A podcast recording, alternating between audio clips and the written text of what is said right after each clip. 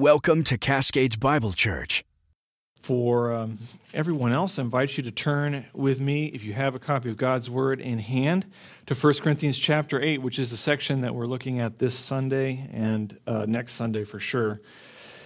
And I just want to read this chapter. It's short. It's only 13 verses, and the content of those verses is relatively short. It said it before us in, again, 1 Corinthians 8, and we'll just look at the opening verses this morning. But I just want to read the whole section because it forms kind of a complete thought. Paul says this: now, concerning things sacrificed to idols, we know that we all have knowledge. Knowledge makes arrogant, but love edifies. If anyone supposes that he knows anything, he is not yet known as he ought to know. But if anyone loves God, he is known by him. Therefore, concerning the eating of things sacrificed to idols, we know that there is no such thing as an idol in the world, and that there is no God but one. But for even if there are so-called gods, whether in heaven or on earth, as indeed there are many gods and many lords, yet for us there is but one God, the Father, from whom are all things, and we exist for him, and one Lord, Jesus Christ, by whom are all things, and we exist through him. However, not all men have this knowledge, but some, being accustomed to the idol until now, eat food as if it were sacrificed to an idol, and their conscience, being weak, is defiled. But food will not commend us to God. We are neither the worse if we do not eat, nor the better if we do eat. But take care that this liberty of yours does not somehow become a stumbling block to the weak. For if someone sees you, who have knowledge, dining at an idol's temple, will not his conscience, if he is weak, be strengthened to eat things sacrificed to idols? For through your knowledge he who is weak is ruined, the brother for whose sake Christ died. And so by sinning against the brethren and wounding their conscience when it is weak, you sin against Christ. Therefore, if food causes my brother to stumble, I will never eat meat again, so that I will not cause my brother to stumble. Now, as we come to chapter 8 this morning, we're arriving at a new topic, and this is a new section in the correspondence Paul is having with this church. There are certain textual signposts that he actually gives us as we get into the back half of the letter, starting in chapter 7, and that help us understand and alert us to the fact that we're driving through a new town, so to speak, and that Paul has centered himself on a new topic. He did this in chapter 7, verse 1. He says, now, concerning the things which you wrote, and he talks about, all the things with marriage. And then in chapter verse 25 of chapter 7, he says the same thing. Now concerning virgins, those who are unmarried, and then here in chapter 8, verse 1, and then in chapter 12, verse 1, he now says, now concerning spiritual gifts. And again later on in chapter 16, verse 1, he says, now concerning the collection for the saints. So all along the way, Paul is laying out various textual signposts that alert us to the fact that he's moving. The Corinthians had written him with all these questions, and Paul is now carried along by the Holy Spirit to write back and to fill in those gaps, help them understand how to respond to those things. Can we ask you to shut that door, please? Thank you. So beginning here in chapter 8 and really continues all the way down through chapter 10, Paul is taking up this whole issue of meat offered to idols. Now, when we look at that from our present context, you might be wondering, well, why does this take up two chapters? It's almost a sixth of the whole letter. So why is he talking about this in such detail? Because for us, just a casual reading of the text would make it seem like this is a no-brainer. As Christians, we should have nothing to do with idolatry. Why is this even an issue for them? But if that is our kind of cursory response to reading this, we've kind of tipped our hand that we're not reading the text in its context, but what we're actually doing is reading it through the lens of our kind of modern setting, our modern circumstances. And when we approach the text in that way, from a modern viewpoint, not only do we miss the important truths that are lying on the ground that Paul's trying to teach us, but even what we do pick up, we are prone to misinterpret.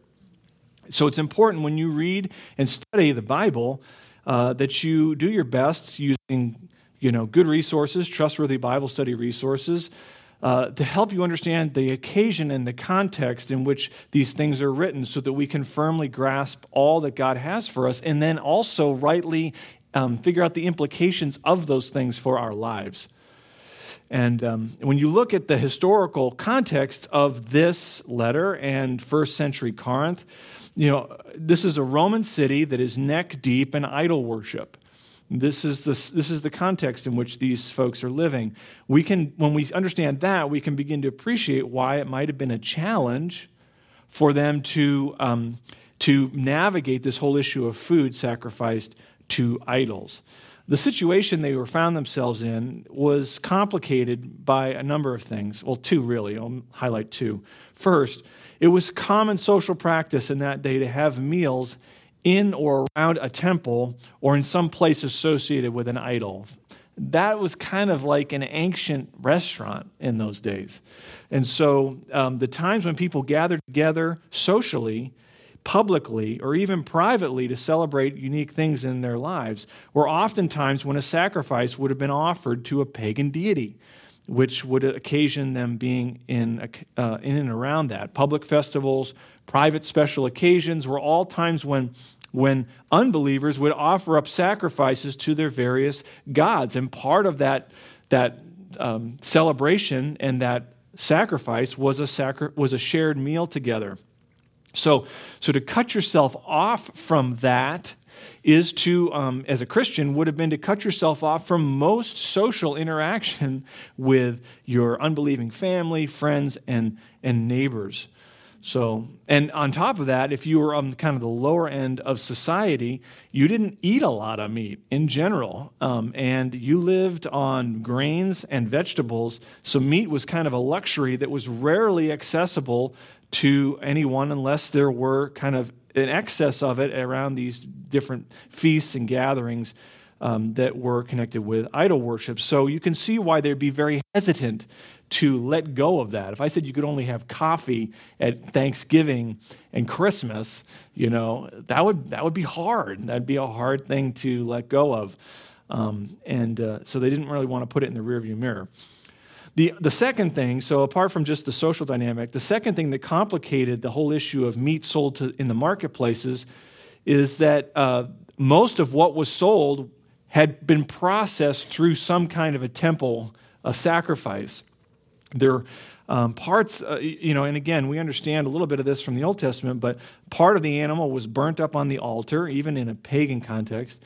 Usually part was reserved for the priests, and then another part was shared by the offerer in some kind of fellowship meal. But that creates a lot of meat. And so when there was more than it was needed, the priest would sell what couldn't be used. And so the majority of the meat that was available for sale at that time had some connection with it toward idol worship.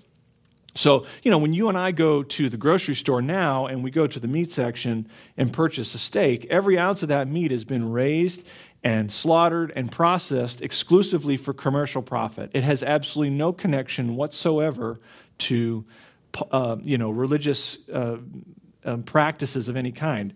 But that was not the case in Paul's day. In fact, most meat was probably sold in this way. So when you understand then how pervasive idol worship was in the city, how tightly it had woven its tentacles into the kind of religious, social, and even just the commercial aspects of their culture, then we can begin to maybe appreciate a little bit better what Paul's saying here, that it wasn't just as simple as, don't do this, stay away from these things. And then on top of that, to complicate the matter even further, not only did the Corinthians have all those external pressures of religious, social, cultural things weighing down on them, but internally within the church, there emerged two groups, two factions of believers who looked at this whole issue of meat offered to idols very differently from each other. And so there was one group of believers, probably mostly Gentiles, but there were probably some Jews in the mix as well, who'd come out of that idol-worshiping background, or if they were Jews, they knew that, you know, they weren't to have anything to do with idol worship.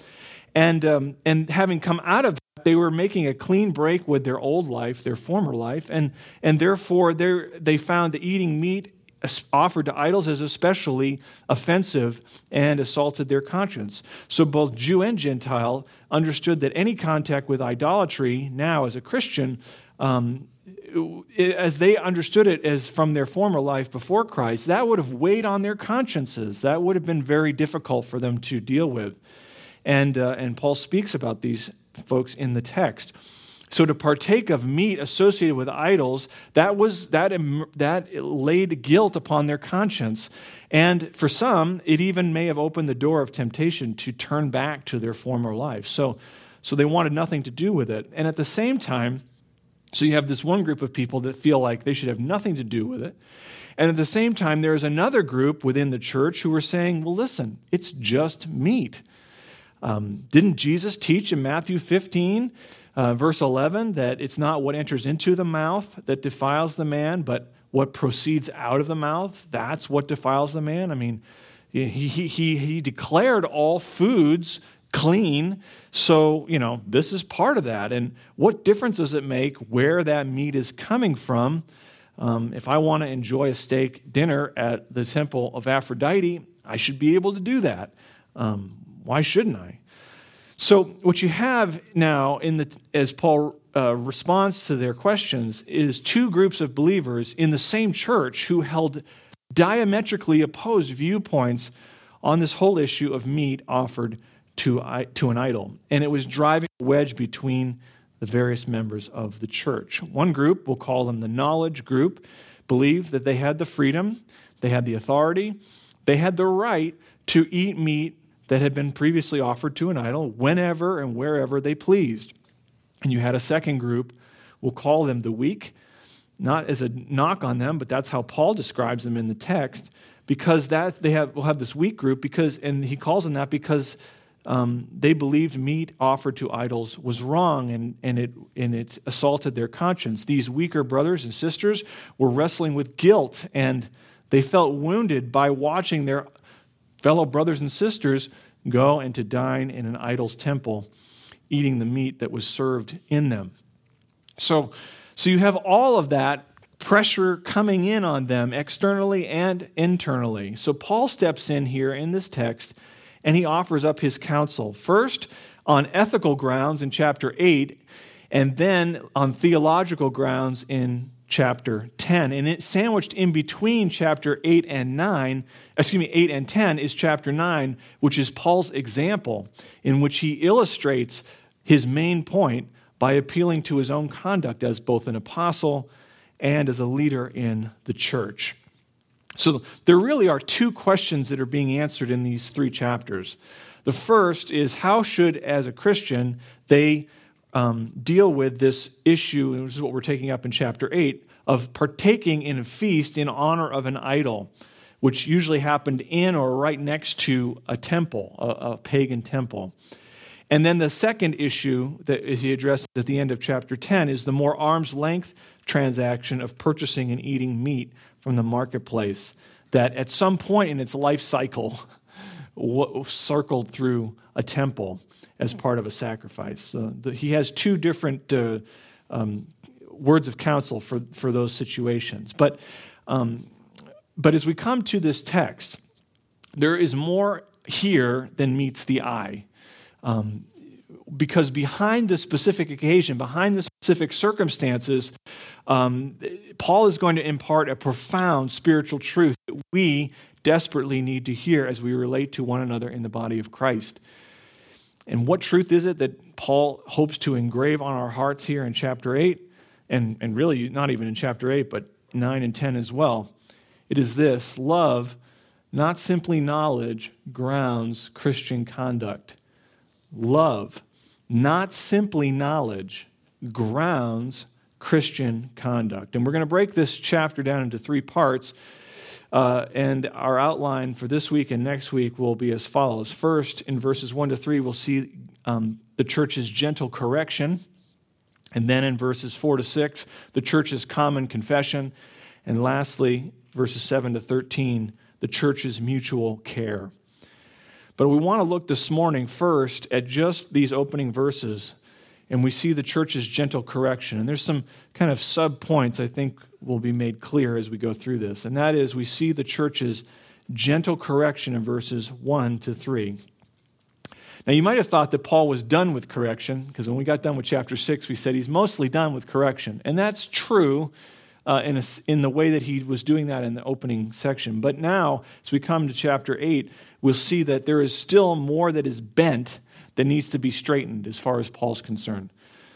And it's worth noting how Paul goes about this with them, because the issue is the same as he addressed in chapters 1 to 4, which was their pride and their selfishness. But here in chapter 8, Paul chalks up the issue more to foolish ignorance than rebellion and wickedness. And that comes through in how he responds. This is an issue for Paul that seems more one of ignorance rather than hard-heartedness. And so he begins differently than he does in those opening chapters when he expected the church to know better. He expected them to know more than they and to walk in what he had taught them. He moves here in chapter 8 with instruction and exhortation rather than with rebuke and wrath, which is just as a whole a wise way for us as Christians to speak the truth in love to one another. We need to understand that. I've said this before, and I think it bears repeating. You instruct ignorance with patience and kindness and gentleness. That is, and that should be our primary default approach to instructing those who are need to be take the things of the Lord and apply them more practically. Only then, after instructing ignorance with long-suffering and forbearance, when the person clearly understands what God has said and what God expects, and you're confident that they understand that, only then should we move more firmly and directly to confront rebellion. So instruct ignorance, and then we confront rebellion. That's just a good counsel, ministry axiom. And we always move in at first assuming ignorance. Even if you think there's no way they could not know that, well, let's just for the sake of love assume ignorance. So we always want to try and instruct with patience and grace. And then, only then, do we want to move forward. After that's been done for a season, then do we need to bring a more forceful correction. So that's what Paul's doing here. In verses 1 to 4, he thought they should know better because he's already taught them these things. He was there. He says, you've seen my life. You've seen my conduct. We've already talked about this. And so he's much more forceful. But here he expects them to take his instruction to heart. And he has a lot to say on this food offered to idols. But he wants them to be... He is much more patient and pillowy, if you will, in these opening verses. And you can see that just from how he starts. Paul begins by speaking not to those whose consciences are weak, but by addressing those who he views as the strong, this knowledge group, this knowledge faction. And these folks who are comfortable dining in an idol's temple, eating meat sacrificed to an idol. And he says in verse 1, now concerning things sacrificed to idols, we know that we all have knowledge, but knowledge makes arrogant, but love edifies. If anyone supposes that he knows anything, he has not yet known as he ought to know. But if anyone loves God, he is known by him. It's likely in writing to Paul and bringing this whole situation to his attention, because he wouldn't know about it. He's not there unless they had written to him and explained. So in addressing this whole issue, Paul, their appeal to him was likely this.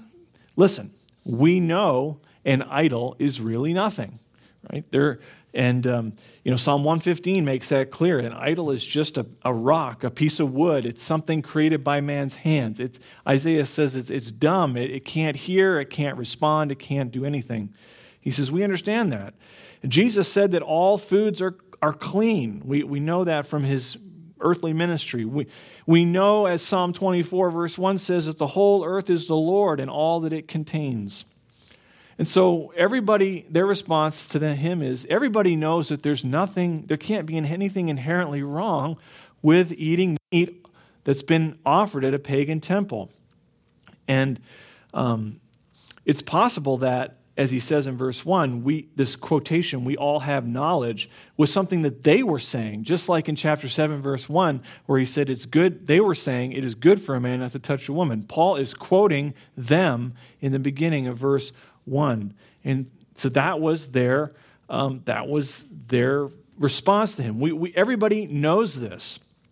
But notice how Paul takes this whole situation and begins by pulling down their pride. And he does this in 4 ways, 4 angles in which he pulls down their pride. He begins in verse 1, he says, we know that we all have knowledge.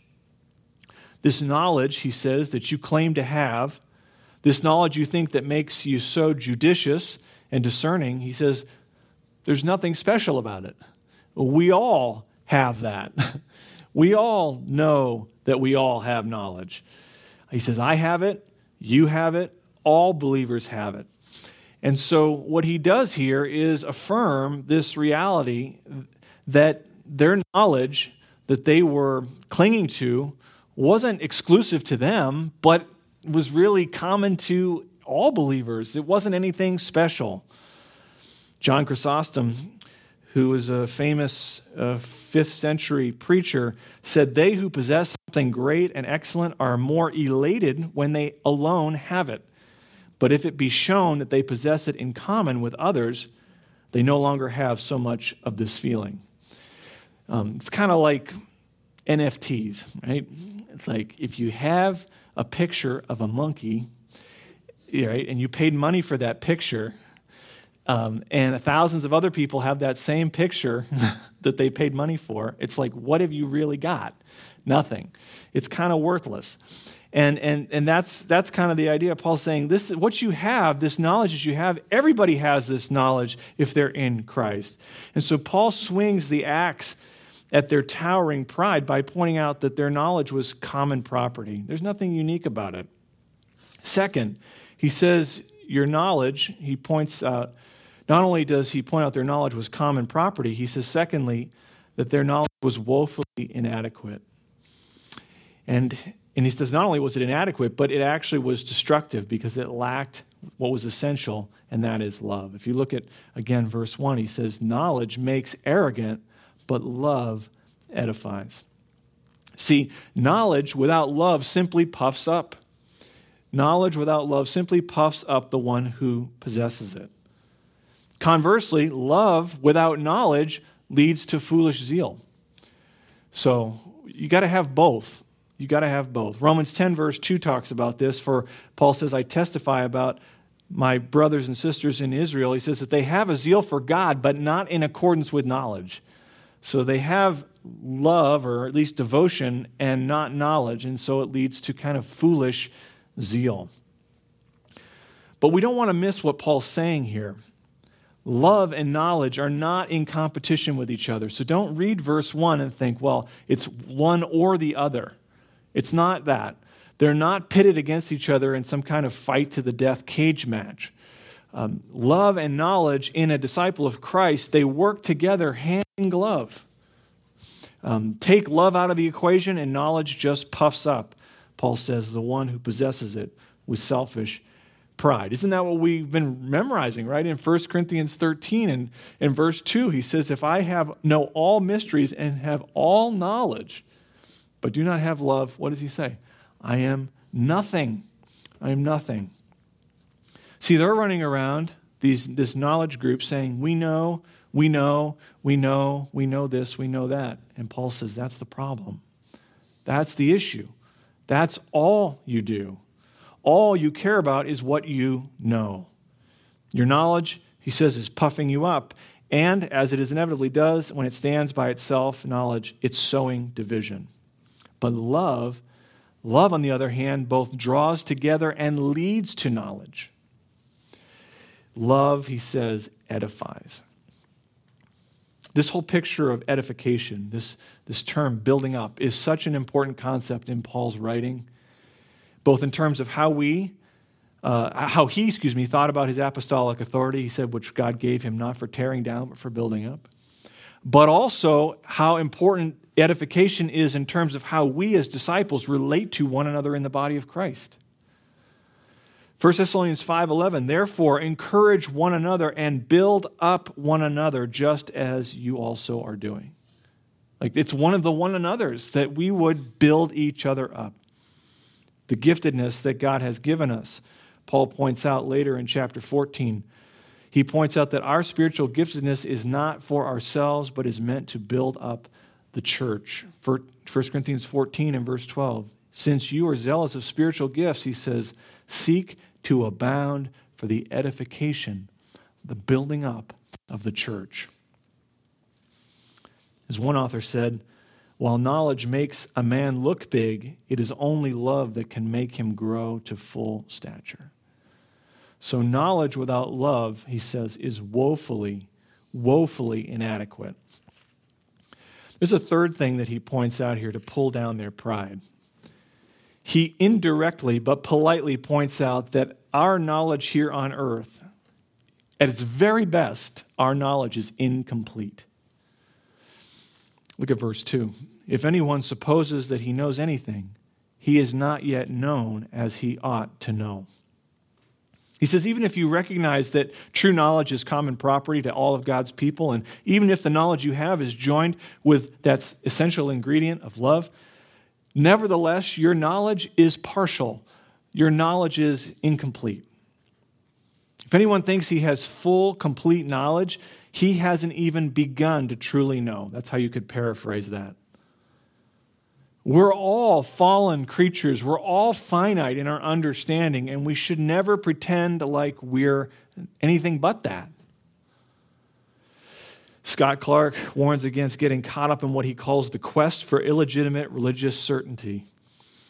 He says, quote, the quest to know what God knows the way he knows it. For those on this quest, he says, what matters more than finding truth or getting it right, what matters most of all is just being right. Those who launch out on what he calls the quirk, quest for illegitimate religious certainty, those who launch out on this quirk, he said, make no distinctions between essential and non-essential doctrines and practices, since this quest renders them all equally important. This quest for illegitimate religious certainty is the pursuit to know God in ways he has not revealed himself, to achieve a knowledge and moral certainty on questions where such certainty is neither possible nor desirable. Listen, we don't do, I said this earlier when we got into chapter 7, we don't do well with uncertainty. We want things to always be black and white. And for the most part, the scriptures make things very black and white. But there are things that are not. And we have to understand that when things are not clear, we cannot go beyond the scriptures. You know, if you look at the history of English Bible translation, it was particularly in the 40s and 50s and 60s when there began to be a whole slew of new English Bible translations. What do you see in response? You see in response the King James only kind of mandate that that's the inspired Bible. And so these people go further than Scripture. And so they, again, try and provide, in that midst of uncertainty, or what's a good translation, what's a faithful translation, they just say, we're just going to say that this is the best translation, and everyone who uses it must use it. And you can think about that with any other kind of gray area issue. Paul's point is that there's no point in pluming out your feathers on what, at the end of the day, is partial knowledge. It's incomplete. As Paul wrote earlier in 1 Corinthians 3, he says, let no man deceive himself. If any man among you thinks that he is wise in this age, he must become foolish so that he may become wise. He says, it's not about what you know. It's about having the right attitude and a humble heart. Romans 11 says, oh, the depths of the riches, both of the wisdom and knowledge of God. How unsearchable are his judgments and unfathomable his ways. In other words, God is unknowable. He cannot be known completely and perfectly. And I want you to note the indefiniteness of this. He says, if anyone includes himself, he includes Peter and he includes John and he includes the other apostles. He includes the Corinthians. He's not exempting himself here. He says there's only one who has perfect and complete knowledge, and it's not you, and it's not me. We just don't have that. So these words by Paul are a mortal blow to those who are puffed up with knowledge. He says knowledge is proud, that it has learned so much, but wisdom is humble, that it knows no more. Notice, fourthly, how Paul swings the axe with one kind of final blow to fell the tree of selfish pride. He does so in verse 3. And this verse is a little bit of an enigma. You might expect Paul to say, if anyone loves God, he has knowledge, meaning kind of experiential knowledge. But Paul actually flips it around at the end and makes the believer the recipient of the action of the verb. He says, if anyone loves God, he is known by him, by God, that is. And so here, Paul reminds us, and we're humbled by the fact of Jesus' words in John 15 and verse 16. He says, you did not choose me, but I chose you. Or 2 Timothy 2, verse 19, where Paul affirms that the Lord knows those who are his. Or as he writes in Galatians 4, verse 9, and affirms that true believers are those who have come to know God, but then he quickly qualifies that by saying, or rather, to be known by God. Or as we will memorize next week in 1 Corinthians 13, verse 12, Paul says, I know in part, but then in the future I will know fully, just as I also have been fully known. See, the issue isn't what we know, but who knows you. We all have knowledge. And that knowledge may very well be paired with the necessary ingredient of love. And you may even affirm, as Paul does here, that your true knowledge is incomplete, that you're not God, that you're not omniscient. But we can never forget that what incomplete knowledge we have, at the end of the day, it only comes to us by the gracious gift of God the Father, through the Son, in the power of the Holy Spirit. And this points us back to chapter 4, right? And in verse 7, where Paul says, for who regards you as superior? What do you have that you did not receive? And if you did receive it, why do you boast as if you had not received it? The obvious answer is that there's nothing to boast about. Everything we have, everything we do in this life that counts is a gracious gift from God to us. And so we don't get to boast about anything. John says we love because he first loved us. So there's no way that we can take credit for any of it. And so I just stop here to ask the question, do you love God? You might say, of course I do. Well, how can you be certain of that? How can you know for sure? Well, Paul tells us, he says, the one who loves God is the one who has been known by him. Which leads to a third question. How do you know if you've been known by God? That God's chosen you? Well, the only way you can be certain of that, and you can be certain of that, is that you've turned from your sin, your rebellion, and placed your trust in Christ, and Christ alone, for the forgiveness of sins in eternal life. If you've placed your faith in Christ, not your good deeds, not your religious upbringing, not your church attendance or anything else, but if you've placed your faith in Christ, then he has set his gracious love upon you, and you belong to him, and you are known of God. And if you haven't done that, here is good news for you, that you can do that right now. The Lord of heaven and earth, the scripture says, is abounding in loving kindness and salvation riches for all who will call upon him. Jeremiah 9 says, let not the wise man boast of his wisdom, not let the mighty man boast of his might. Let not a rich man boast of his riches, but let him boast of this, that he understands and knows me, that I am the Lord who exercises loving kindness, justice, and righteousness on earth, for I delight in these things.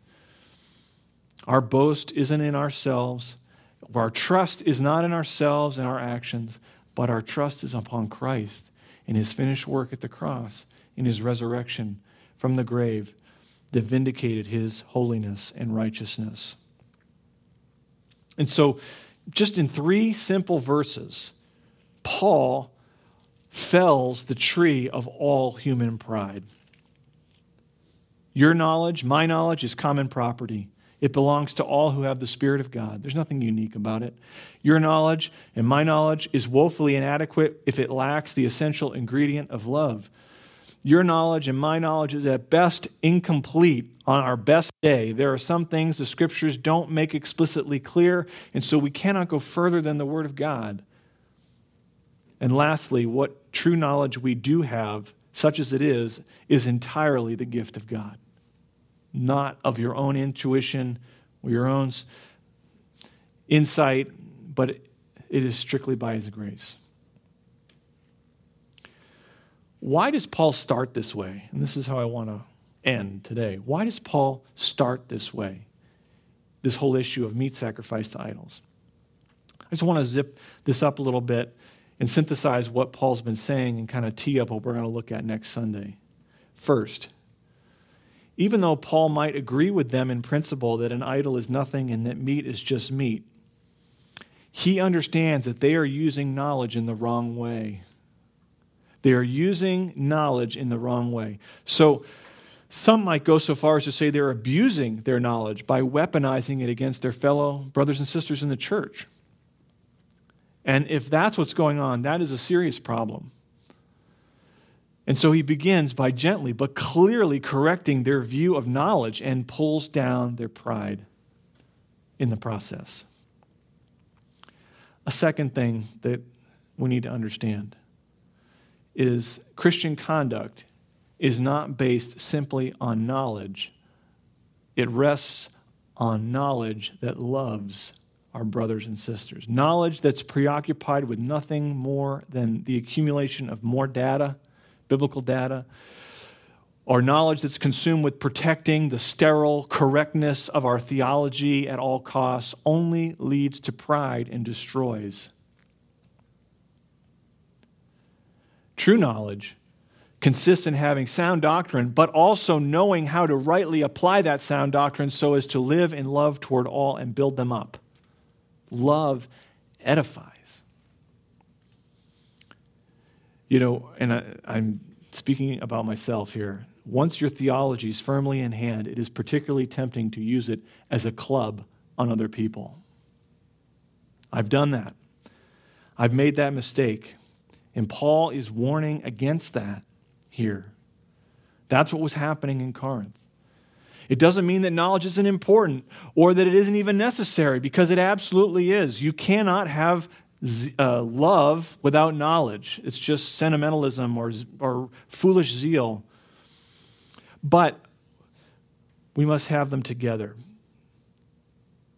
Knowledge alone is not enough, and it cannot serve as the foundation upon which we go about our Christian conduct. Love is the foundation upon which all Christian conduct must be grounded.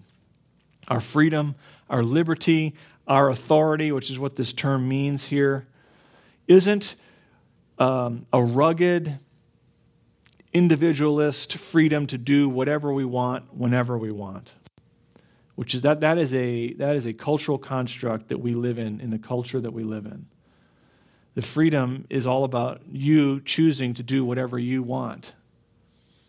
No, the freedom that the Scripture speaks about is not a freedom to do whatever you want, wherever you want, but a freedom from sin's tyranny over your heart and over your life, and such as allows you finally, for once in your life, in my life, to be able to give our lives away for the benefit of other people. Like Paul says, you were called to freedom, brethren.